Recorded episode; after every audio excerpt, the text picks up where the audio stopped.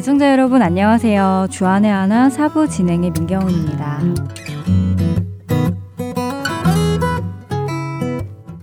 여러분들은 스스로를 깔끔한 사람이라고 평가하시나요?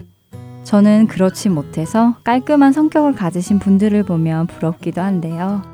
하지만 깔끔한 것도 정도를 넘어서는 경우도 종종 있는데요. 설거지를 손으로 다 하고 식기세척기에 다시 한번 설거지를 한다거나 머리카락 한 올이라도 방바닥에 떨어져 있을까봐 방바닥에 머리를 대고 바닥 위를 검사한다던가 모든 것이 완벽하게 제자리에 있지 않으면 불안해지기 시작하시는 분들도 계시지요. 이런 증상이 일반적인 사람보다 심할 때 그것을 결벽증이라고 부르기도 하는데요. 혹시 여러분들 중 결벽증 있으신 분이 계신가요? 말씀드린 대로 저는 깨끗해야 하거나 정돈이 잘 되어 있어야 하는 그런 것은 없어서 저 스스로 결벽증은 없다라고 생각하고 있었습니다. 그런데 어느 목사님께서 쓰신 책을 읽으면서 저에게도 결벽증이 있다는 것을 알게 되었는데요. 무슨 결벽증이냐고요? 네, 그것은 바로 영적 결벽증이었습니다. 그 책을 쓰신 목사님은 신앙생활 속에 있을 수 있는 영적 결벽증에 대해 말씀하고 계셨는데요. 궁금하시지요? 여기서 잠시 첫 찬양 함께 들으시고 말씀 계속 나누겠습니다. 구주의 십자가 보혈로 죄 씻음 받기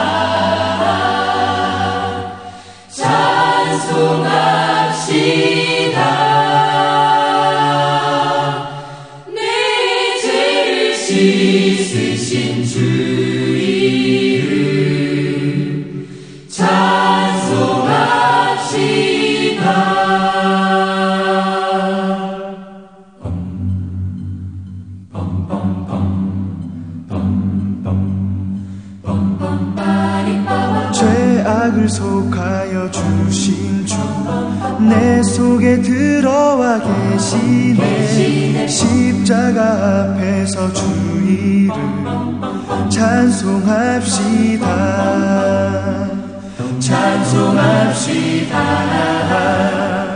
찬송합시다 내 죄를 씻으신 주 이름 찬송합시다 주 앞에 흐르는 생명수 날 씻어 정하게 하시네 내 깊은 정성을 다하여 찬송합시다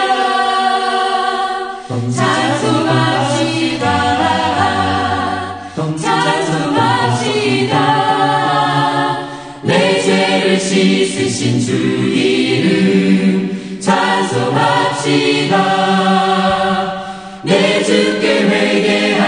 심은 생명수 가운데 저장돼 흠없고 순전한 주 이름 찬송합시다 찬송합시다 찬송합시다 내 죄를 씻으신 주 이름 찬송합시다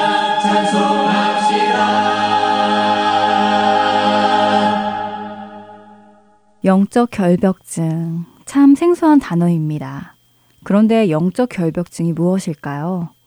일반적으로 결벽증 하면 더러운 것이나 바르지 못한 것들을 견디지 못하는 증세인데요. 그런 의미라면 영적 결벽증은 좋은 것이 아닐까요? 죄와 불의, 더러운 모든 것을 견디지 못한다면 말입니다. 그런데 영적 결벽증에 대해 읽어보니 영적 결벽증이 참 심한 병이다 하는 생각이 들더라고요. 영적 결벽증은 영적으로 자신이 만족할 수준에 이르지 못하면 견디지 못하는 것을 의미한다고 하는데요. 문제는 자신이 영적으로 만족할 수준에 이르지 못하면 그 문제를 혼자 끌어안고 고민한다는 것입니다. 자신이 부정하기에, 자신이 깨끗하지 못하기에 주님 앞에 나아가지 못한다고 믿고 주님을 피한다는 것이지요. 그리고 그렇게 자신이 영적으로 깨끗함을 유지하지 못하게 되면 그것이 자신에게 용납할 수 없는 일로 다가와 오히려 영적으로 더 다운이 된다는 것입니다. 물론 악은 어떤 모양이라도 버리라 라는 데살로니가전서 5장 22절의 말씀처럼 우리는 어떤 죄도 멀리해야 하고 의식적으로 끊으려 해야 하는 것은 너무도 당연합니다. 그러나 그렇게 노력하다가도 죄에 걸려 넘어지게 되는 일이 생기는 것이 우리 인생인데요. 그때의 그 문제를 어떻게 해결하느냐가 이 영적 결벽증 환자와 건강한 성도의 차이를 나타낸다는 것입니다. 그리고 더 무서운 것은 이런 영적 결벽증을 가진 사람은 자신뿐 아니라 남의 신앙까지도 정죄하기 쉽다고 합니다. 저 사람은 신앙생활이 몇 년인데 저것밖에 안 돼? 아우, 장로가, 집사가, 아니 목사가. 이런 식으로 그들의 잘잘못을 다 따지려 든다는 것입니다. 그렇다면 건강한 성도는 어떻게 해야 할까요? 그렇습니다. 건강한 성도는 똑같이 죄를 멀리하고 죄에서 의식적으로 끊으려 노력을 해야 하는 것은 같습니다. 늘 경건하고 거룩한 삶을 살려고 노력해야 하지요. 그러나 그런 노력 속에서도 죄에 더럽혀지는 경우가 생길 때 건강한 성도는 자신의 한계를 깨닫고, 그래, 나는 스스로 이 죄에서 자유할 수 없어. 그래서 나에게는 구세주가 필요해 라며 날마다 다시 예수님의 십자가 앞으로 나간다는 것입니다. 우리는 예수님을 떠나서는 아무것도 할 수 없기 때문이지요. 요한복음 15장 5절의 말씀입니다. 나는 포도나무요, 너희는 가지라. 그가 내 안에 내가 그 안에 거하면 사람이 열매를 많이 맺나니 나를 떠나서는 너희가 아무것도 할 수 없음이라.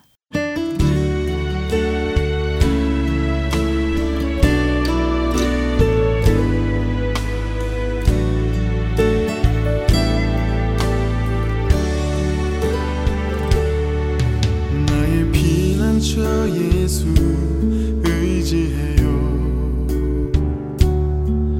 나의 피난처 예수 의지해요.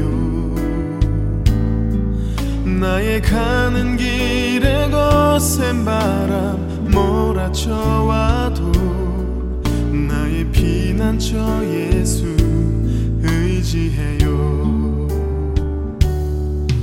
나는 영원히 주님 사랑해요. 나는 영원히 주님 사랑해요. 세상 어떤 것도 나의 사랑 끊을 수 없네. 나는 영원히 주님 사랑해요. 아바 아버지 나를 사랑하시니 나의 주께 드려요. 아바 아버지 내가 여기 있으니 주님 영광 위하여 써주세요.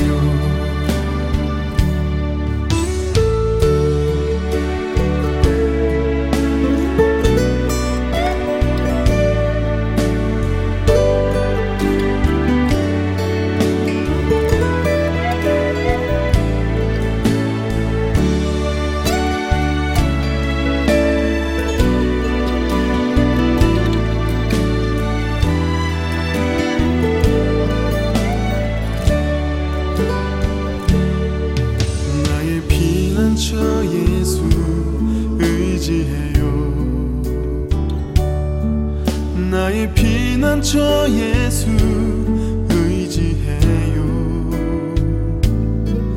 나의 가는 길에 거센 바람 몰아쳐와도 나의 피난처 예수 의지해요. 나는 영원히 주님 사랑해요. 나는 영원히 주님 세상 어떤 것도 나의 사랑 끊을 수 없네. 나는 영원히 주님 사랑해요.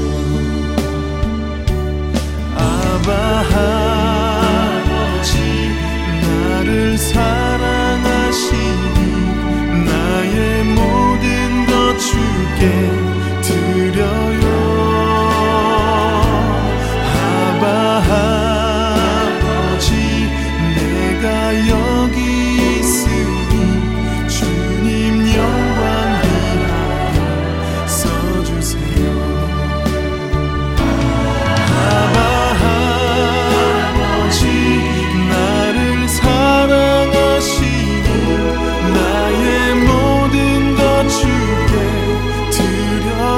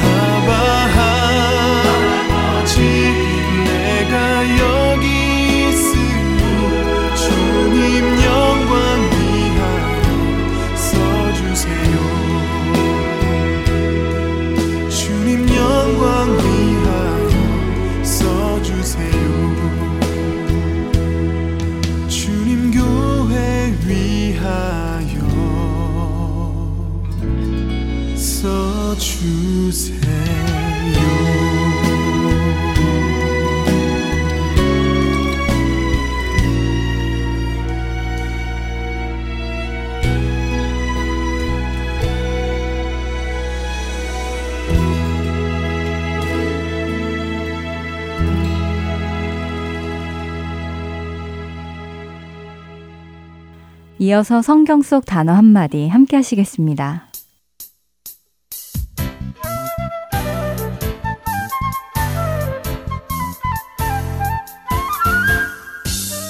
여러분 안녕하세요. 성경 속 단어 한마디 진행의 이다솜입니다.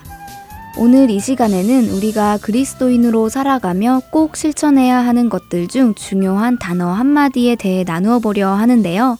신앙의 시작은 바로 이 단어로부터 시작된다고 해도 과언이 아닐 것입니다. 바로 회개인데요. 우리가 교회에서 정말 많이 들어본 단어이기도 한 회개에 대해서 여러분과 함께 나누어 보길 원합니다. 회개의 사전적 의미는 잘못을 뉘우치고 고침이라고 합니다. 전에 저지른 일이 잘못인 것을 깨달은 사람이 그것을 뉘우치고 이제는 그 잘못을 되풀이하지 않는 것을 가리키는 말입니다. 회개를 의미하는 히브리 단어에는 뉘우친다는 뜻의 낙함과 돌아선다는 의미의 슈브가 있습니다. 또한 신약에 쓰인 헬라어로는 마음의 변화를 뜻하는 메타노이아 그리고 행동의 변화를 뜻하는 에피스트레포가 있다고 하네요.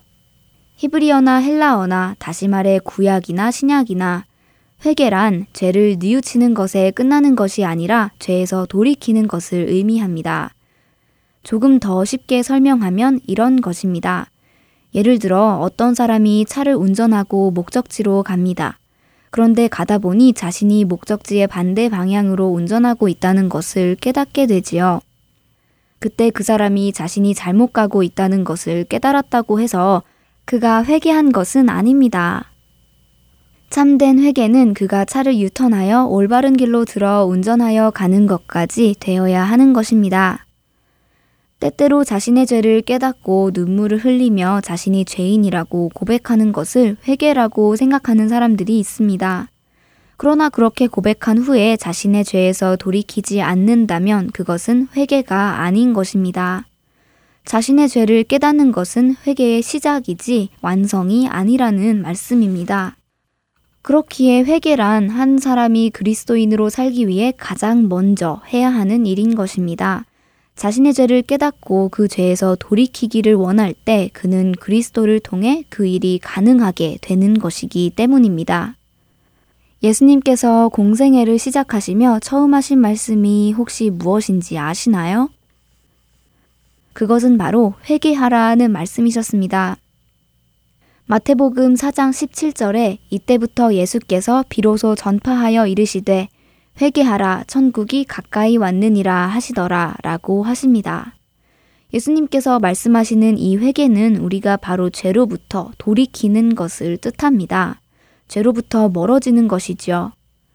1600년대 권력과 기득권 앞에서도 자신의 신앙을 타협하지 않은 청교도 중에 청교도로 인정받는 리처드 백스터 목사님은 회개에 대해 이렇게 말했습니다. 회개는 당신이 하나님 앞에서 영원히 죽을 수밖에 없는 죄인이라는 것을 진정으로 자백하고 그리스도의 십자가 공로로 말미암은 용서의 은혜를 받아들이는 것입니다. 예수님을 당신의 주님과 구세주로 영접하고 죄와 사귀던 심령을 철두철미하게 부수는 것이며 죄의 본성을 지닌 인간으로서 죄와 맺었던 관계를 단절하는 것이지요. 회개는 그리스도께 달려가 그분만을 피난처로 삼고 그분을 영혼의 생명으로 감사히 영접하는 것입니다. 땅을 향했던 마음을 하늘로 돌리고 결코 꺼지지 않는 사랑으로 하나님을 사랑하는데 전념하는 것입니다. 라고요. 어떠세요? 여러분은 회개하셨나요?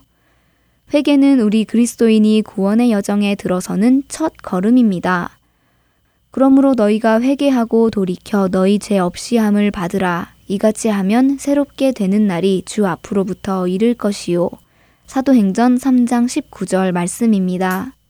회개를 통해 깨끗하고 새로워진 영혼으로 하나님 앞에 나아가시는 여러분이 되시기 바랍니다. 안녕히 계세요.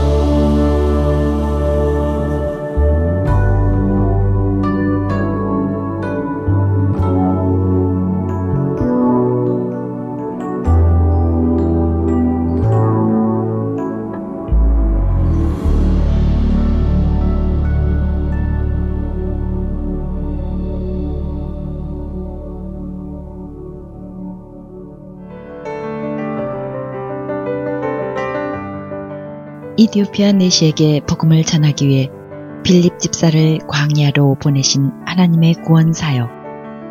지금도 그 구원의 역사는 일어나고 있습니다.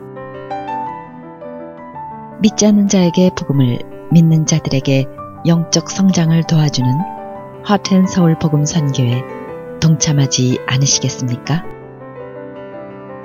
하트앤서울 복음 방송 선교에서는 후원으로 동참하실 동역자를 찾습니다. 여러분들의 후원이 바로 영혼을 살리고 세우는 그 사역에 사용됩니다.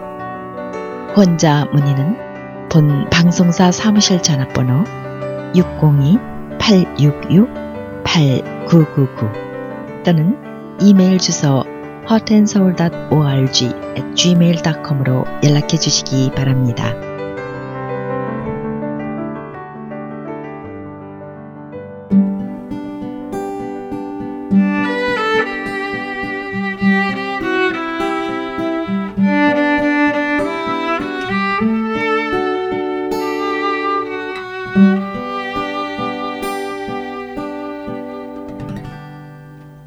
강에 함께 하시겠습니다. 졸지아 아틀란타 한비전교회 이오셉 목사께서 베드로 후서에 대해 강해해 주십니다. 오늘은 그 첫 시간으로 모든 것 위에 사랑을 이라는 제목의 말씀 전해 주십니다. 은혜의 시간 되시길 바랍니다. 예수님 만나면 행복해집니다. 예수님 만나면 산만하고 혼란했던 것이 정리가 되기 시작합니다. 예수님 만나면 나의 연약함과 나의 부족함과 나의 힘든 모습, 나의 더러운 모습을 어떻게 바뀌어야 되는지를 알게 됩니다. 이건 단순히 예수님께서 이 땅에 오셨기 때문에 내가 노력하는 데만 있는 것이 아니고 예수님이 나를 사랑하신다는 것과 창조주께서 나를 얼마나 사랑하신다는 걸 십자가의 사랑을 통해서 내 마음에 담기만 하면 사람은 달라집니다. 사람은 변합니다. 그러니까 교회 다니면서 신앙생활 하면서 행복하지 않으면 큰일 난 겁니다. 그렇죠? 큰일 난 겁니다. 왜냐하면 우리가 행복하도록 우리의 부족한 모습 속에서도 우리가 온전해질 수 있도록 하나님께서 우리를 위해서 생명을 바치셨다는 것이 굿뉴스, 복음이기 때문에 그렇습니다. 오늘 우리가 나눌 말씀은요. 베드로후서 1장 3절로 11절 말씀을 중심을 가지고 계속적으로 하나님 말씀 속에서 하나님께서 우리에게 행복하기 위해서 하신 일들, 또 앞으로도 계속 우리를 최상의 사람으로 만들어주기 위해서 그리스도 닮은 사람을 만들기 위해서 하신 일들과 우리가 해야 될 일들을 같이 나누고 있습니다. 오늘 이 시간에 다시 한번 우리가 예수님과 하나님의 사랑을 가슴에 담고 그 변화를 말씀 속에서 체험할 수 있는 여러분과 제가 되었으면 좋겠습니다. 그래서 다시 한번 본문을 읽어드리겠습니다. 베드로후서 1장 3절로부터 오늘은 11절까지 제가 다시 읽어드리겠습니다. 그의 신기한 능력으로 생명과 경건에 속한 모든 것을 우리에게 주셨으니 이는 자기의 영광과 덕으로서 우리를 부르신 이를 알므로 말미암음이라. 이로써 그 보배롭고 지극히 큰 약속을 우리에게 주사 이 약속으로 말미암아 너희가 정욕 때문에 세상에서 썩어질 것을 피하여 신성한 성품에 참여하는 자가 되게 하려 하셨느니라. 여기까지 말씀은 뭐냐면 하나님께서, 창조자 하나님께서 그냥 나는 너를 천국으로만 넣어주실 거야 그것이 아니고 망가진 우리의 모습과 우리의 모든 것을 다 변화시키셔서 신령한 성품, 신성한 성품, 하나님께서 원래 만들기 원하시는 내 모습으로 곧 그리스도의 완전한 모습을 닮은 모습으로 변화시켜 주시기를 간절히 원하셨다. 이걸 이제 오늘 한마디로 신성한 성품, 하나님의 성품에 참여하는 자가 되게 하셨다. 망가지지 않은 모습으로 원래 창조자가 만들기 원하는 내 모습으로 바꿔주기를 기뻐하셨다. 그런 말씀이거든요. 그러므로 하고 나오는 게 뭐냐면 이제 하나님께서 원하시지만 우리가 해야 될 일도 있다. 그래서 계속되는 게 뭐냐면 너희가 더욱 힘써 너희 믿음의 덕의 지식을, 지식의 절제를, 절제의 인내를, 인내의 경건을, 경건의 형제의 우애를, 형제의 우애에 사랑을 더하라. 그러니까 하나님의 성품, 예수 그리스도의 성품을 닮은 것들 중에서 중요한 덕목들을 몇 가지 쭉 나열하는 거죠. 예수님을 믿으면 믿음이 있으니까 덕스러워진다. 그렇죠? 남을 배려하고 사랑하는 마음이 늘어난다. 예수님을 믿으면 지혜로워진다. 예수님 믿기 전에 영원도 모르고 인생의 짧은 속에서 죽음을 앞에 놓고서는 내가 빨리 즐겨야지는 세속적이고 타락한 근성으로 세상과 모든 걸 봤기 때문에 눈이 어두운데 지혜의 눈이 열리면 영혼을 통한 눈을 통해서 많은 것을 판단하고 바르게 갈 수 있다. 그렇죠? 지혜의 눈이 열리고 하나님을 아는 지식이 생기면 절제력도 생기고 믿지 않는 사람보다 훨씬 더 자기의 욕망을 절제하고 모든 걸 절제할 때 절제력이 강해진다. 뿐만 아니라 인내력이 강해지고 경건, 거룩함을 추구하는 마음이 생기고 실제 삶 속에서도 타락한 습성보다는 거룩함을 추구하는 것이 드러난다. 또 형제를 특별히 사랑하게 되고 형제의 우애 위에 사랑을 더하라. 그러니까 쉽게 생각하면 모든 것 위에 사랑을 더하라. 근데 오늘 말씀은 이런 것들이 너희에게 흡족한 줄 너희로 우리 주 예수 그리스도를 알기에 게으르지 않고 열매 없는 자가 되지 않게 하려니와. 이 말씀 뭐냐면 우리가 예수님이 나를 어떤 것을 위해서 부르셨다는 걸 알면은 이런 덕목들이 늘어나면서 예수님 닮아가는 모습이 되는 것에 게으르지 말라 이런 얘기예요. 반대로 얘기하면 오늘 계속 힘써가 나오는 게 힘써 노력해야 된다. 예수님 믿고 나면 가만히 있으니까 저절로 성품이 변하는 게 아니고 내가 시작하는 순간 옛사람은 죽고 새사람은 태어났을 때 새사람은 노력해야 된다는 것이죠. 그래 하나님의 노력 100% 나의 노력 100%가 만났을 때 하나님과 내가 열심히 해서 내가 가장 아름다운 모습으로 바뀌어갈 수 있다. 그래서 9절에는 이런 것이 없는 자는 맹인이라 멀리 보지 못하고 그 죄가 깨끗하게 된 것을 잊었느니라. 변화 안 하면 안 된다. 10절 그러므로 형제들아 더욱 힘써 너희 부르심과 택하심을 굳게 하라. 너희가 이것에 행한 즉 언제든지 실족하지 아니하리라. 이와 같이 하면 우리 주 곧 구주 예수 그리스도의 영원한 나라에 들어감을 넉넉히 너희에게 주시리라. 온전한 사람이 되리라. 성경 안에서 하나님의 뜻을 향한 하나님의 뜻은 뭐냐면요. 우리가 온전한 자로 쓰는 것입니다. 온전한 자로 쓰는 것. 이 시간에도 성령님께서 부지런히 활동하시고 노력하시고 사랑하시고 우리를 향한 품어주신 마음은 무엇이냐면요. 우리가 예수 그리스도를 닮은 온전한 사람의 모습이 되는 것입니다. 그렇죠? 근데 오늘 본문은 뭐라 그러시냐면 사실은 하나님께서 그것이 될 수 있는 모든 것을 주셨다 얘기예요. 주셨다. 그것이 뭐냐면 십자가의 사랑이고 성령의 능력이고 성령께서 추구해 가시는 것입니다. 오늘 특별히 사랑을 더하라고 말씀하셨는데 사람이 가장 큰 문제는 뭐냐면요. 제가 아무리 생각해 봐도 사랑할 능력이 우리 안에 없는 거예요. 사랑할 능력이. 그렇죠? 사랑할 능력이 우리 안에 없다는 얘기는 뭐냐 하면 누군가를 사랑하고 싶은데도 깊이 사랑하지 못하는 거예요. 다행히 우리 중에서 나 사랑 잘하는데 그런 분이 있으면 정말 감사한 일이죠. 그러나 그 사랑의 진실성에 대해서 한번 생각해 볼 필요는 있죠. 그러니까 인생 살다가 보면은 누군가 나에게 친구가 되고 싶고 누군가 나에게 어떻게 되고 싶어서 좀 쉼의 자리를 얻고 싶은데 내 마음속에는 너무 내 욕망, 내 야망, 내 생각, 내 고집, 내 자아, 내 주장, 내 모든 것들이 그 사람이 앉아서 쉴 만한 넉넉한 자리를 주지 못해서 다른 사람이 앉을 수 있는 벤치가 못 되니까 나에게 앉았다가 상처 잔뜩 받고 훅 날아가 버린다. 서글픈 얘기거든요. 근데 우리 가정을 생각해 봐도 심각한 얘기가 됩니다. 그렇죠? 내가 배우자를, 자식을, 부모를, 내 가족을, 형제를 한 사람 품지 못하는 이유가 있다면 간단하면 내 마음 안에 문제가 있다. 내 성품 안에, 내 마음 안에 가시가 있기 때문에 가족들이 힘들어한다. 몸부림치기도 한다. 막 너무 나중에 너무 아프면 막 그냥 비명의 절규를 막 지르기도 한다. 이제 그런 얘기죠. 그런데 뭐 진짜 사랑하면 사람이 달라지는 것 같습니다. 그렇죠? 사람이 밝아지고 기뻐지고 행복해지고 모든 게 변하는 거죠.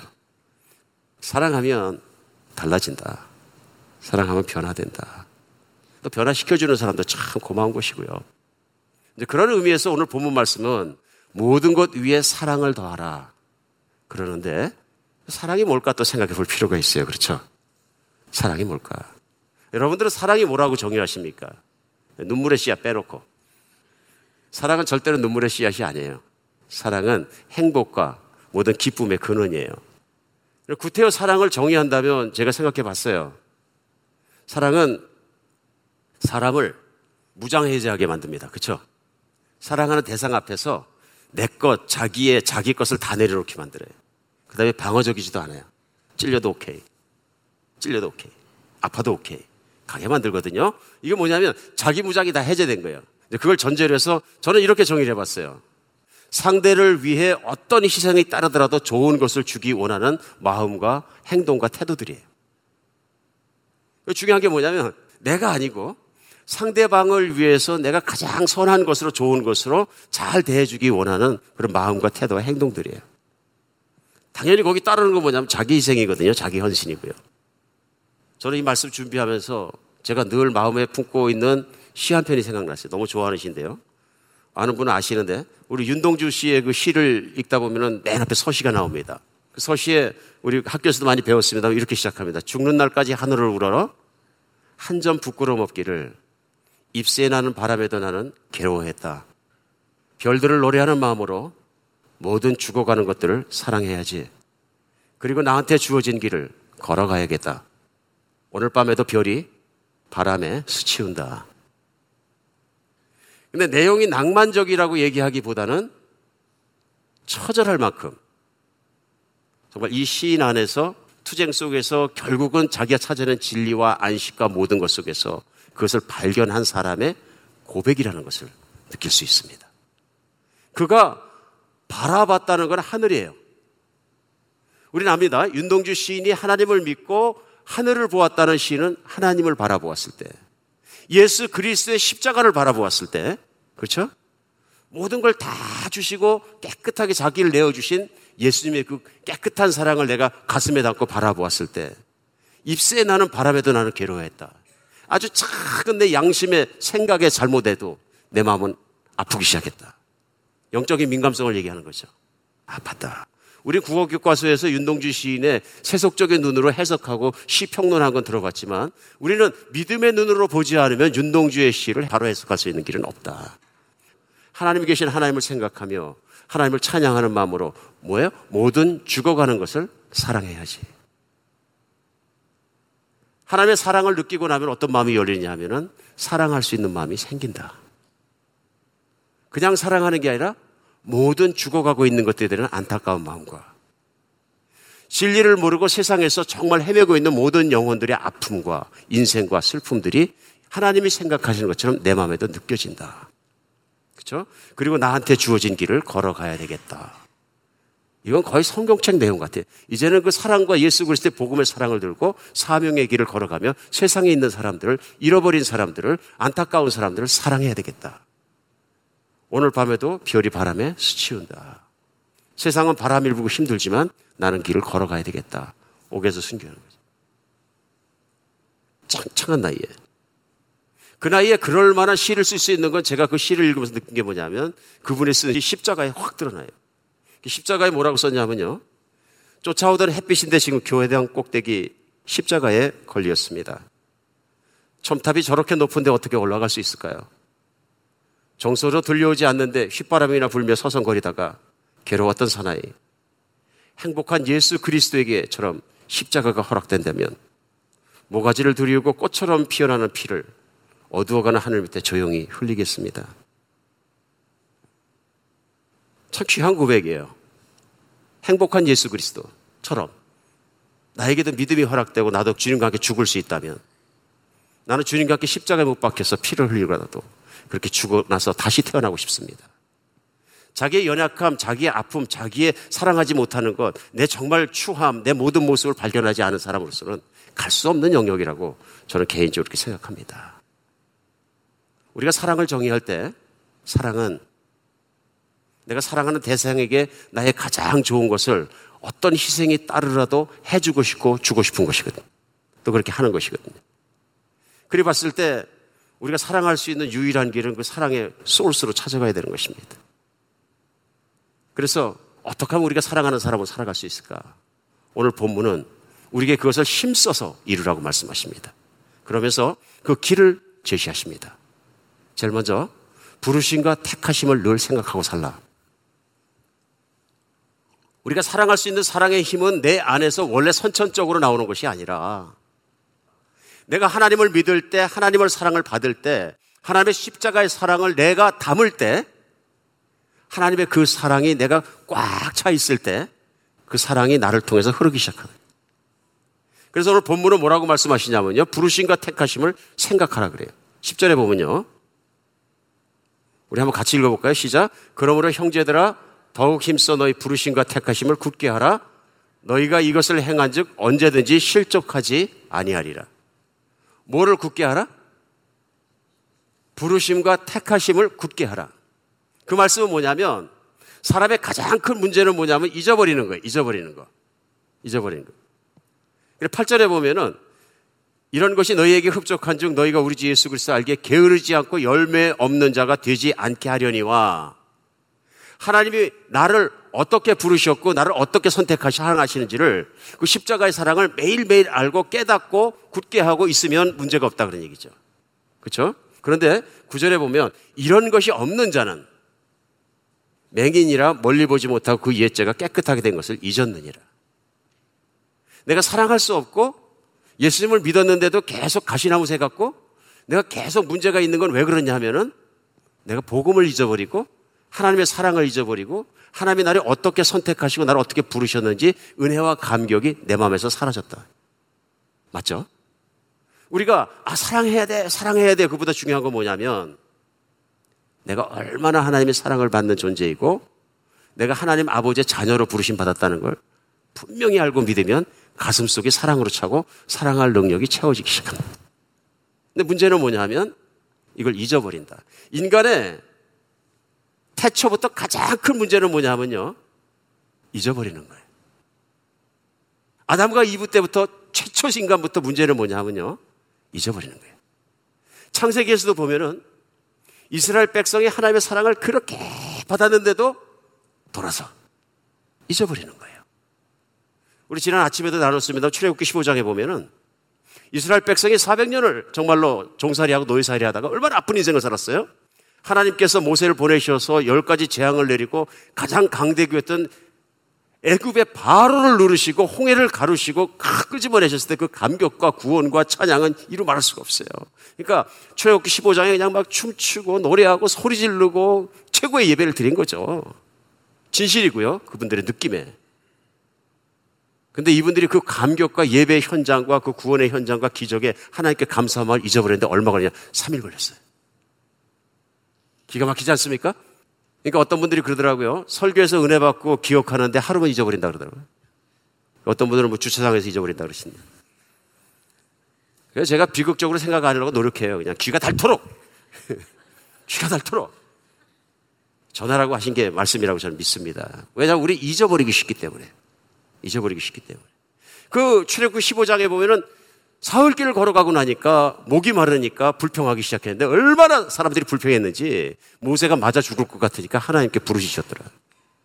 특별히 쓴물인 마라라는 웅덩이에 쫓아갔는데 먹으면 죽는 물이에요. 목은 마른데 3일 동안 물 안 먹어서 모세를 잡아먹으려고 그랬다 그런 얘기. 하나님께 불평불만하고 우리 죽이려고 여기까지 끄집어냈느냐. 그러니까 나쁜 XX 뭐 별 얘기 다 나왔겠죠. 무서운 얘기거든요. 3일이면 잊어버린다. 춤을 추고 난리를 치는 기쁨과 찬양도.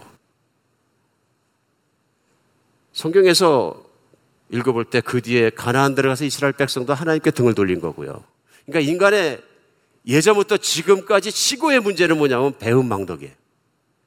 우리가 인생을 살면서 가끔 느끼실 수 있을 거예요. 누군가가 착한 일과 좋은 일을 많이 했는데 은혜를 악으로 갚아. 진짜 아픕니다. 나는 열심히 잘해주려고 했는데 이 사람이 돌아서 나한테 보니까 악으로 다 갚아버려요. 왜? 자기가 기대하는 만큼 안 채워졌기 때문에. 배은망덕이죠. 그러니까 인생을 가장 아프게 하고 가장 힘들게 하는 것은 배은망덕입니다. 타락한 인간의 중심에 있는 가장 큰 문제는 뭐냐면요, 배은망덕하는 태도이고 결정하는 태도입니다. 아, 이거 무서운 거예요. 예수 그리스도의 은혜를 깊이 받았다가도 말씀도 안 보고 묵상도 안 하고 은혜를 또 다시 체험하지 못하면 한 몇 년 지나고 나면 꼭 내가 은혜 안 받은 사람처럼 사는 거예요. 홍해에서 그 기쁨 속에 찬양했다가도 불평불만하다가 광야에서 죽은 정말 그 이스라엘 사람들처럼 자칫 잘못하면 세상이란 광야를 살아가면서 불평불만하다가 쓰러 죽을 수 있다. 배은망덕의 탑을 계속 쌓는 거죠. 그러니까 우리가 감사함으로 기쁨으로 정말 사랑으로 찬양하면서 들어가야 되는데 예배가 망가졌다는 얘기는 뭐냐면 나의 현실을 너무 보다 보니까 나의 현실에 자신이 빠져버려가지고 현실의 욕구가 채워지자면 하나님 이러시는 거 싫어요 막 이러면서 하는 건 뭐냐면 하나님이 나에게 주신 생명의 사랑을 잊어버리니까 하는 얘기다. 우리가 누군가를 사랑할 수 있는, 심지어는 내 가족이라도 사랑할 수 있는 능력은 내 안에서 나오는 자연적인 것이 아니라 하나님이 부어주신 사랑으로 말미암아 흘러나가는 것이래요. 하나님을 향해서 배은망덕하면 사랑할 수 없습니다. 우리는 늘 부르심과 택하심을 늘 생각하며 하나님을 늘 생각하면서 살면서 예배에 성공하는 여러분과 제가 되었으면 좋겠습니다. 두 번째는 뭐냐 하면요, 예배에 성공하지 못하면 사랑하지 못한다. 두 번째는 뭐냐 하면 자기 사랑에서 벗어나야 합니다. 자기 사랑에서. 인간은 본질적으로 자기중심적입니다. 자기중심적. 이건 누구도 도망갈 수 없는 거예요. 사고방식 중에서 제가 생각하니까요, 내가 존재하지 않으면 세상에 있는 모든 존재는 존재의 의미를 잃어버린다 이렇게 생각합니다. 그러니까 내가 존재하니까 내 가족도 돈도 뭣도 사역도 신앙도 모든 것도 중요한 것이지 내가 없으면 아무것도 아니다, 이거는 이렇게 생각하거든요. 근데 여기 이제 도전적인 게 있습니다. 사랑이 제일 먼저 하는 게 뭐냐면요, 무장해제. 내가 없어져야 사랑하기 시작합니다. 그렇죠? 어떤 분이 생각할지 모르겠어요. 내가 있으니까 내가 가진 것만큼 사랑. 좀 오늘 하나님께서 성경 말씀에 하시는 사랑은 그런 얘기가 아니에요. 그 사랑은 조건적으로 반응합니다. 내가 좋아하는 사람만 사랑하고 내가 싫어하는 사람 사랑하지 못하게 합니다. 근데 여기 성경에서 요구하시는 사랑은 원수를 사랑하라 그럴 때 우리가 꽉 막혀버리거든요. 그건 난 못해. impossible. 그렇죠? 우리가 그래서 깊이 생각해보니까 인간은 본질적으로 자기중심적이라는 걸 한번 깊이 생각해봐야 되는 것 같아요. 그래서 성경에서 형제의 우애와 사랑을 더하라 하시는 말씀은 뭐냐 하면 내가 원래 있는 능력만큼 사랑하라는 말씀이 아니라 자기중심적에서 벗어나야 된다. 인간은 너무너무 자기중심적이에요. 그냥 가만 놔두면 헌신적이고 희생적이고 뭐 그런 사람이 되는 것이 아니라 엄청나게 자기중심. 얼마나 그러냐면 4, 5년 전에 뉴욕 지하철에서 50세 넘으신 그 당시 58세였던 한기석 씨라는 분이 지하철을 지나가다가 지하철 안에 있는 젊은 흑인 홈레스하고 말다툼이 생겼나 봐요. 그러니까 이 홈레스가 차 선로에다 확 밀어버렸어요. 선로에 떨어졌는데 전철이 오는 거예요. 그래 결국은 주변에 사람이 많이 있었음에도 불구하고 현장에서 즉사하셨어요. 근데 더 기가 막힌 일은 뭐냐면 이분이 현장에서 그 살려고 몸부림치는 모습을 사진으로 찍었어요. 그래가지고 그게 뉴욕신문 일면 톱으로 올라왔어요. 죽기 직전의 사람. 그래가지고 저도 그 사진을 보니까 그 높은 플랫폼에 거기에서 올라오셨어요. 그래 양쪽 팔꿈치를 걸치고 올라오려고 막 하는데 기차는 오고 있어요. 근데 그걸 저 뒤에서 찍었어. 근데 사진의 거리로 봐서 기차보다 이 사람이 훨씬 가까워. 와서 당겨주면 돼요. 걸치고 있기 때문에 어깨만 잡고 확 잡아 당겨도 남자니까 올라올 수 있어요. 그 사람이 한 일이 뭐냐면 사진을 찍는 거예요. 그 사진을 올리고 나서 막 그냥 폭풍 같은 사람들의 비난을 받았어요. 그 사람이 뭐 타블로이드 아주 싸구려 신문의 어떤 그 특종을 노리는 사람이래요. 그러니까 자기는 특종감을 발견한 것이지 사람을 도와야 되겠다는 생각을 못한 거예요. 물론 그 소원대로 정기정관하는 신문 일간지 톱에다가 사진 하나 올리긴 올렸지만 기사를. 그게 인간이죠. 한 사람의 안타까운 생명을 거는 죽음 앞에서도 나는 내 욕심을 생각하는 게 인간이에요. 욕심의 사진이죠. 그때 간증에 의하면 주변에 사람들이 꽤 많았대. 딸려들어 가서 못 잡아당긴 거지. 어떻게 생각하면 이 시대의 우리 자아상이 아닌가 한번 생각해 봐야 돼요. 물론 지하철에 떨어져 죽어가는 사람은 아니지만, 그러니까 우리 오죽하면 우리 주님께서 선한 사마리아 사람의 비유를 하셨겠어요. 예수님이 우리에게 주신 계명은 사랑입니다. 핵심 워드가 사랑이에요. 마태복음 22장 37절로 40절에 이 말씀하시죠. 예수께서 이르시되 내 마음을 다하고 목숨을 다하고 뜻을 다하여 주 너의 하나님을 사랑하라 하셨으니 이것이 크고 첫째 되는 계명이요 둘째도 그와 같이 내 이웃을 내 자신같이 사랑하라 하셨으니 이 두 계명이 온 율법과 선지자의 강령이니라. 하나 더 주셨어요. 요한복음에 너희 서로 사랑하라. 세 계명이다. 내 마음을 다하고 목숨을 다하고 뜻을 다해 하나님을 사랑하라. 내 이웃을 내 몸처럼 사랑해라. 너희 서로 사랑하라. 우리 금방 합니다. 하나님이 우리에게 원하시는, 간절히 원하시는 건 뭐냐면 사랑이거든요. 근데 우리의 가장 큰 문제는 사랑이 없다. 저의 문제이고 우리의 문제라고 생각합니다. 사랑할 수 있으면 다 할 수 있다. 다 할 수 있다. 내 이웃을 내 몸과 같이 사랑하라. 그러니까 우리 쉽게 생각합니다. 내 몸도 많이 사랑하고 그만큼 사랑해야 된다. 근데 저는 묵상을 하다 보니까 절대로 예수님은 그 말씀이 아니다. 하나님은 내 이기심을, 내 자기중심적인 생각과 마음과 행동들을 떠나지 않으면 사랑 못한다. 예수님이 자기를 너무 사랑하셔서 자기를 지켜야 되면 절대로 십자가에 죽으실 수 없었겠죠. 그렇죠? 생명을 내어주시는 건 오늘 목숨을 바치는 헌신이 있으니까 가능하신 거죠. 예수님이 그런 사랑을 당신이 안 하시면서 자기를 너무 아끼시면서 너희는 사랑하라고 주셨다면 예수님이 위선자시죠. 그러나 예수님이 먼저 나를 그렇게 사랑하셨다. 마음을 다하고 목숨을 다해서 뜻을 다해서 나를 사랑하셨고 지금도 그렇게 사랑하고 계시다. 이걸 진짜로 믿는 사람이 아니면 예수님의 사랑으로 한 생명이라도 사랑할 수 있는 사람은 없는 거죠. 여기서 내 이웃을 내 몸같이 사랑하라는 말씀은 내가 나를 믿기 전에 내 자신을 위해서만 살아왔던 것처럼 이제는 너를 위해 살아가지 말고 너를 사랑하지 말고 그 사랑으로 다른 사람을 한번 사랑할 수 있겠니? 하고 말씀하시는 거예요. 믿으십니까? 내 안에 내가 너무 많아서 내 안에 가시가 많아서 이기심이라는 가시, 욕심이라는 가시, 욕망이라는 가시, 인정받고 싶어하는 교만이라는 가시, 자기중심적인 사고방식들, 자기 방어의 기제들. 무섭죠? 사람들이 인정하니까 도망다니는 건 디프레션이고 사람들이 인정해주는 일만 찾아다니면서 난리를 치는 건 교만이고 자기. 무서운 일이거든요. 우리 예수 그리스도의 십자가를 바라보면서 이것을 이길 수 있는 여러분과 제가 됐으면 좋겠습니다. 십자가의 사랑으로 부르신 하나님의 부르심과 하나님의 자녀로 택해 주신 나의 잘한 것이 아니라 나의 불쌍한 모습을 보고 긍휼히 여기신 하나님의 택하심과 부르심을 항상 생각해요. 그 10절에 그러므로 너희는 더욱 힘써 너희의 부르심과 택하심을 굳게 하라. 너희가 이걸 행한 즉 언제든지 실족하지 아니하리라. 사랑은 아주 작은 것에부터 하나님의 십자가의 사랑부터 시작하고요. 내 주변과 이웃과 가족과 우리 교우들에 대한 관심으로부터 시작한다고 믿습니다. 우리 관심 갖는 여러분과 제가 됐으면 좋겠습니다. 내가 교회 일에 대해서도 무관심하면 나 교회를 사랑하지 않는 거죠. 근데 심지어는 같이 매일 살아가면서 내 가족에 대해서 무관심하면 나는 가족을 사랑하는 게 아니죠.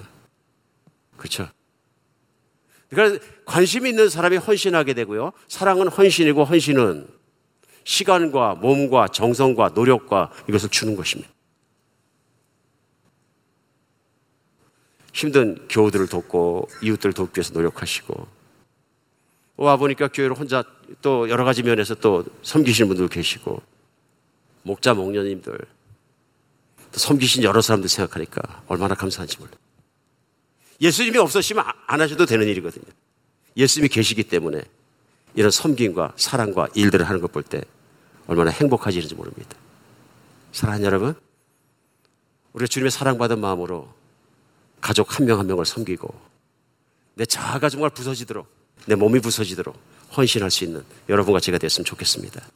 이제 가정의 달이 다가오는데요, 가정의 달만 그렇게 할 것이 아니라 가족을 위해서 그렇게 하고, 내 이웃을 위해 그렇게 살고, 내 교회를 위해서, 예수님을 위해서 그렇게 살아갈 수 있는 여러분과 제가 됐으면 좋겠습니다. 인생이 행복해지는 것은 나를 위해서 살면 행복해지지 않습니다. 넘어서서 내 가족을 위해 헌신하고, 교우를 위해 헌신하고, 하나님을 헌신하고, 이웃에 헌신할 때 나는 공동체 안에서 나를 다시 발견하게 됩니다. 나라는 존재는 공동체 안에서 발견되게 되어 있습니다. 혼자만 있는다고 되는 것이 아닙니다. 이것은 세상 사람들이 사는 길입니다. 오늘 말씀 깊이 우리 받아서 생각하면서 힘써 부르심과 택하심을 굳게 하고, 부르심 가운데 사랑이 커지는 여러분과 제가 되었으면 좋겠습니다. 기도하겠습니다.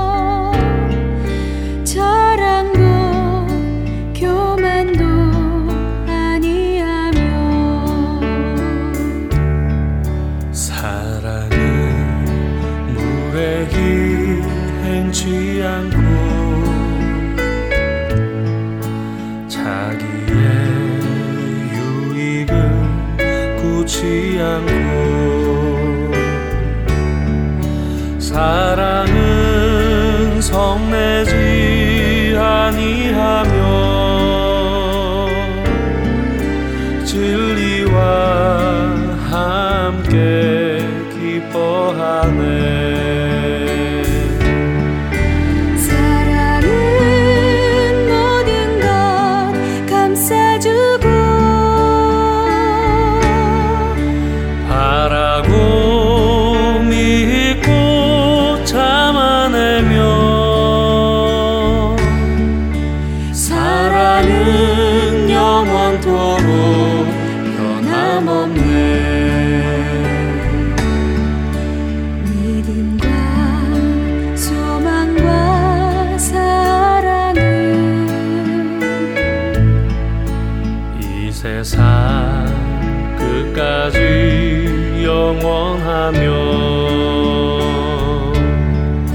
믿음과 소망과 사랑 중에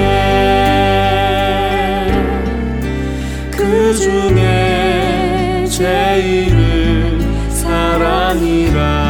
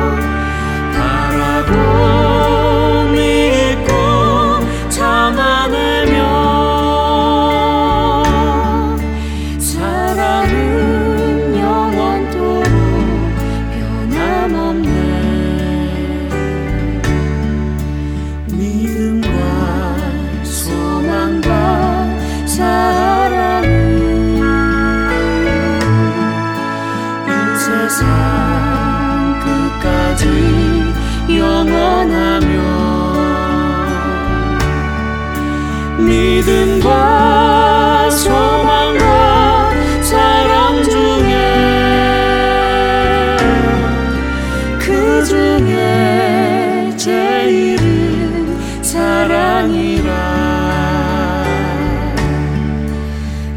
중에 죄인은 사랑이라.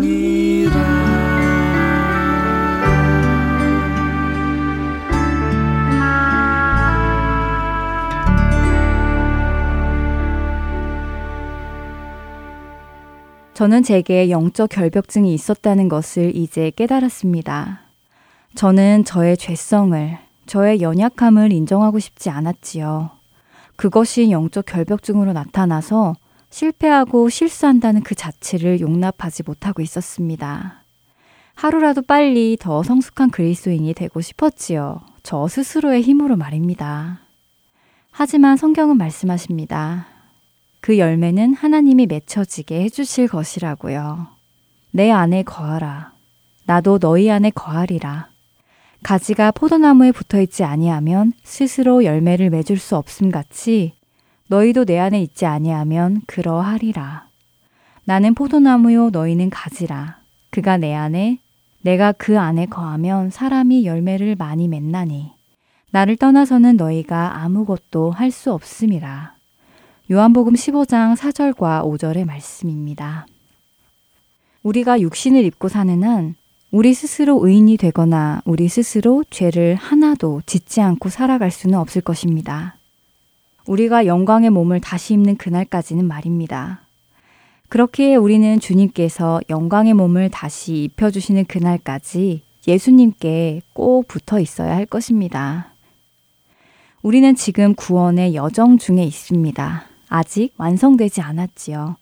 그렇기에 왠지 변화되지 않는 것 같고 매일매일 같은 실수를 저지르는 나의 모습일지라 하더라도 내가 포도나무에 붙어있는 가지라면 우리의 모든 불필요한 것은 농부이신 하나님 아버지께서 깨끗하게 하실 것입니다.